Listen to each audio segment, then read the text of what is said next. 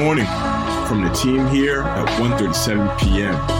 This is 7.31 a.m. Let's get the day going. Good morning, everyone. The date is Tuesday, January 25th. Before we dive in, a reminder today at 2.30 p.m. Eastern Time, we're going to be doing a Discord stage, the hosts of 7.31 a.m., uh, where we'll be able to talk to the community about what we talked about on the podcast last week, um, any stories that are coming up that people want to hear about, and also just an opportunity to hear questions from the community, hear if there's stuff you want to hear more of, hear less of, um, get feedback on the podcast. So we hope to see some of you there. And if you're not in the Discord yet, head over to our Twitter and then click the Discord invite link, um, and we will see you there. I am joined today by Bo Templin. Bo, how are we doing? It's great. It's great to get our Tuesday started. You know what I mean? We're already rocking and rolling into the week, so it's like the hard part's already done with. And I want to start with a little anniversary today. Uh, this is crazy, but the very first ever Winter Olympic Games began on this day in 1924, almost 100 years. So I feel like the onset of the Olympics was kind of confusing with different events coordinated by different Olympic committees that then would go on to formally be the Olympics. But uh, this series of events that was originally called the International Winter Sports Week, because of how successful it was in 24, the the IOC, the International Olympic Committee, retroactively referred to what happened in 1924 as the very first Olympic Winter Games. It's called One Olympic Winter Games, um, and it started on this day in 1924. Also, as we uh, approach the Winter Olympics, one of our sports writers, Jack Tiendana, has been ranking every single Winter Olympic sport. There's like over 100 of them, it turns out. Um, but so check out, look up uh, Winter Olympics 1:37 p.m. and you'll find his list. I think he's ranked like 50 of them so far, and he's continuing. He's going to do another ranking today. I was just so surprised that there's so many sports. But if you want to learn about all the sports in the history and see Jack's take on which one's the best one, um, check that out on 137pm.com. And before we dive in, real quick, I also got to say happy birthday to Alicia Keys because I love Alicia Keys, one of my favorite artists that I, I play on my piano and stuff. So I just, happy birthday, Alicia Keys. Uh, Bo, sports? Sports. This is something that I always try and do, right? When we watch sports live, we're so quick to criticize people. Oh, they look slow. Oh, they look out of shape. Oh, they should have done this, that. Well, after UFC 270 on Saturday night, Francis Ngannou comes out victorious. He has his first title defense against Ciryl Gane, an undefeated prospect who has all the skills that are needed to become a champion, but Francis Ngannou pulls out the win. We found out after the fight that Ngannou had both a torn ACL and MCL. He will require surgery. Ngannou's now in a contract dispute with the UFC. I've kind of detailed this a little bit over the last few weeks on this podcast, but this is just one of the most interesting behind the scenes stories of the UFC this year, in my opinion. And to see how Ngannou will balance both his contract dispute and the injury itself while trying to remain the champion, one of his big caveats in his next contract is that he wants to box. He wants to box against Tyson Fury. This is a really big deal to him. And it's just another interesting little loophole or plot that the UFC is going to try and probably hold against him is that no, we want you to be our heavyweight champion. We don't want you doing anything else. So that's that's kind of my takeaway from the weekend. When you're watching a fight or fight, maybe hold back before you criticize. They might have a torn ACL. Hopping over to the fashion world.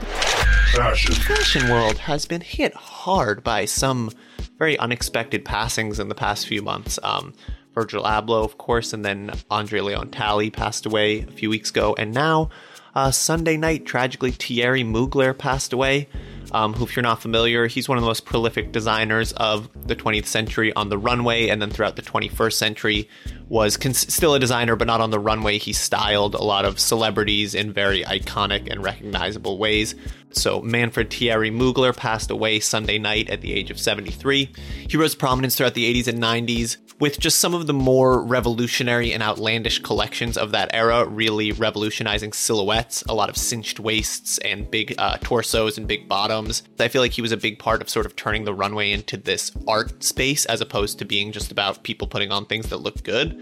Um, so his his shows explored science fiction, fantasy, and then also a lot of eroticism and femininity. A lot of his work has gone on to be really influential in uh, the world of drag. His elaborate pieces throughout his entire career used a lot of unconventional materials like metal and latex and feathers, which now seeing like the Rick Owens show last week, the way that that kind of unorthodox materials has influenced fashion generally over the past few years has been really interesting to see.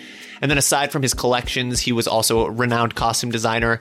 He created the corset for Beyonce's I Am World Tour in the 2000s. He did a lot of work for Lady Gaga throughout her career. He styled Kim Kardashian multiple times.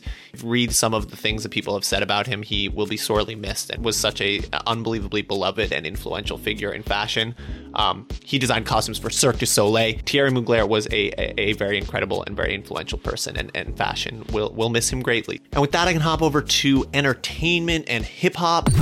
Hip hop. We've been on the lookout for some new albums to get excited about. We got good news, which is that Pusha T and Big K.R.I.T. are both going to be blessing us this year as we start to get more news about who's putting out music in 2022. So Push's fourth studio album is on the way, and it is setting itself up to be an all-time classic. The Virginia Beach MC demoed a few of the LP's tracks during a party in Paris. He was also just around at Paris Fashion Week in a big way. He was at the Kenzo show with Nigo. Um, there are a few tweets circulating that you might have seen with some audio clips attached to them for the latest project. Check out Elliott Wilson's Twitter so that you can see just all of the trending tweets around it and all of the little sneak peeks we've gotten. We still don't have an exact date. And then other music news uh, Mississippi's Big K.R.I.T. just revealed the title and release date for his album, so actually some more concrete info. The album is Digital Roses Don't Die, and it's going to drop February 18th and we're guessing right now that his latest single so cool will be on it but so for southern rap fans we got big K.R.I.T.'s album and then we also have some rumors and clips circulating from pusha t so we should get some good stuff in 2022 i can't imagine pusha t's target demo in his mind when he makes his music is you know bo the the like surf beach bum kid. But I gotta say, I, I kind of vibe with a lot of Pusha T's music, man. His music just bops. But what else we got in entertainment?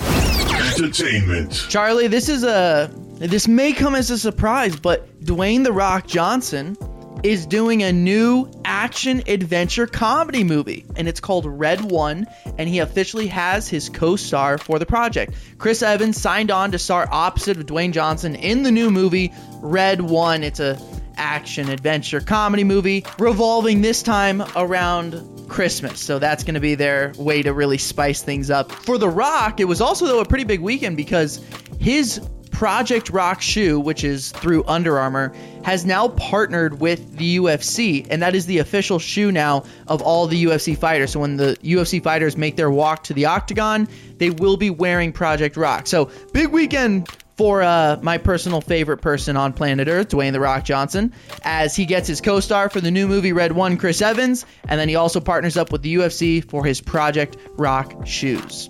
That is it for today's episode. For more details on these stories and more, head to 137pm.com or follow 137pm on all social media platforms. Hop into our Discord so you can chat with us and be part of the community, be part of the family. We're going live later today. We will be back tomorrow. And as always, remember stay curious.